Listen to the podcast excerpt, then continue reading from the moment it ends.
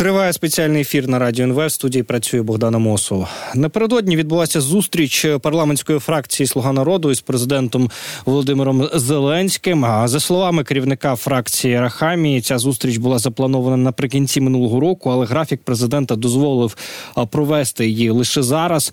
Близькі до банкової змі з посиланням на учасника зустрічі кажуть, що президент звернувся до всіх депутатів, аби всі вони трималися купи, бо росіяни активно думають над тим, щоб дестабілізувати мобілізувати парламент і зробити так, щоб вже з травня цілі фракції не виходили на роботу. Це буде частиною великої ІПСО проти нього, що, начебто, він вже нелегітимний президент, е, пояснив депутат від Слуги народу, неназваний. А зараз е, на зв'язок зі студією Радіо НВ виходить Олександр Леонов, е, виконавчий директор центру прикладних політичних досліджень. Пента. Пане Олександре, вітаємо вас. Доброго дня. А як ви розумієте, от нащо президент нині зібрав фракцію, з якою не бачився вже два роки, фактично?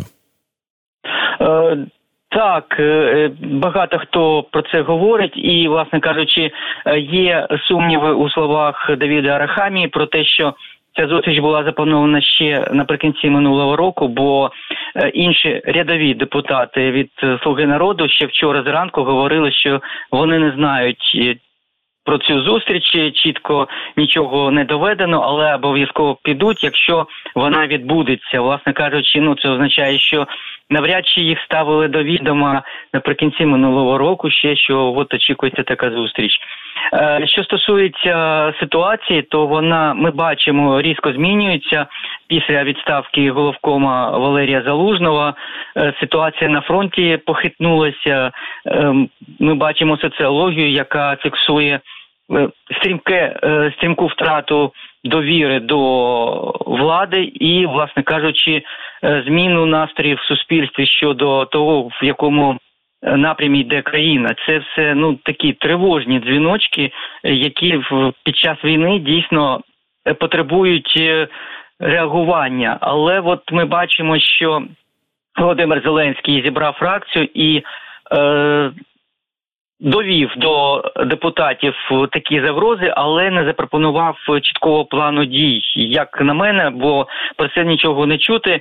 Е, цікаво було б почути взагалі, що це за фракції, які збираються не ходити до Верховної Ради, бо е, в рамках російського ЕПСО, бо поки що на знаєте на думку спадає лише ОПЗЖ, яка діє тривалий час в в рамках російського е, російських ідей, і яка ну досить часто під, е, підставляє плече е, монобільшості, коли тій не вистачає голосів.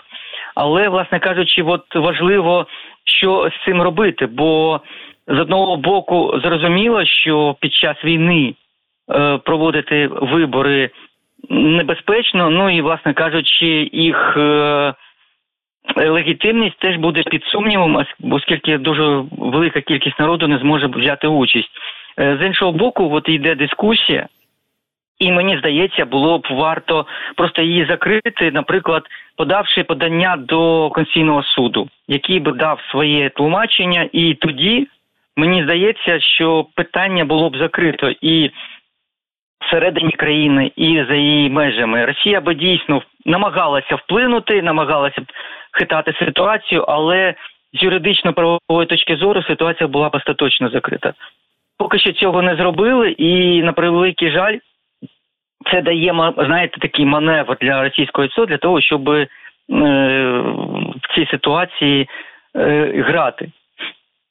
А е, таке може бути тільки зі сторони е, колишніх е, членів ОПЗЖ, чи політичні опоненти президента також е, можуть, власне кажучи, піднімати цю тему.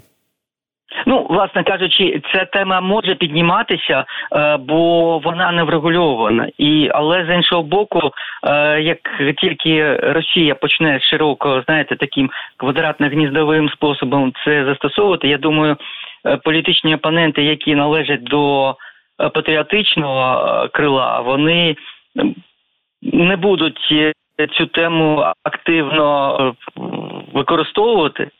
Але тим не менш, от я повторюся, що важливо, яким чином це буде впливати на громадян, наскільки в от в світлі останніх тенденцій в соціології, яким чином вдасться погасити от цю хвилю, оскільки тут важливо не стільки питання опонентів, а громадян, як вони будуть ставитись до повноважень, до наказів, і, власне кажучи, всі ну, власне кажучи, сходяться на тому, що владі треба буде приймати непопулярні рішення, і власне кажучи, непопулярні рішення добре приймати владі, яка має підтримку. А яка не має підтримки, ну це буде набагато складніше. І, власне кажучи, от е, е, треба вирішити ці питання заздалегідь, а не вирішувати їх в пожежному порядку. Але, власне кажучи, поки що ми бачимо тільки, знаєте, такі рефлексії і що треба щось робити, але от чітких е, алгоритмів е, поки що немає. І, власне кажучи, це стосується і анонсованої конференції. За участю військово-політичного керівництва, бо за великим рахунком е, вона мала би відбутися два роки тому ще до вторгнення. А зараз ну час вже не говорити про те, як жити далі, а час скажімо так, знаєте, Е, відвідувати заводи, які побудовані з е, виробництва зброї, боєприпасів, дивитися фортифікаційні споруди, власне кажучи, от це заспокоїть людей, а не розмови про те, що буде. Ну, краще, мабуть, їх не відвідувати е, все ж таки на камеру, бо знаєте, різне ну, буває і не світити. Безумовно. А пане Олександре, а от е, що ви очікуєте від е, цієї конференції, враховуючи те, що в принципі два місяці тому у нас була прес-конференція президента. З тих пір змінили військове керівництво. Зовсім нещодавно його змінили. А тобто, мало за цей час з'явитися якесь зовсім інше бачення, куди ми йдемо, що з війною, що з політикою. Ну, власне кажучи, от абсолютно це намагання якимось чином дати відповідь на е, ну досить дивну відставку головкома, оскільки е, він отримав е, зірку героя, і вочевидь до його професійних якостей немає претензій. А з іншого боку, відповідь суспільство так і не отримало. Чому? І е, це намагання, от якраз якимось чином цю відповідь дати непрямим, е, знаєте, е, чином, але поки що, чесно кажучи, мене мені це не дуже подобається, оскільки нагадує форуми Україна 2030 Пам'ятаєте, саме тоді, коли в принципі рейтинг Володимира Зеленського падав. І е, коли було вже як мінімум владі відомо про те, що Росія готується до широкомасштабного вторгнення, от е, власне кажучи, тут мені здається, все ж таки треба робити трохи інші речі, ніж е, знову говорити про те, про майбутнє, яке в принципі.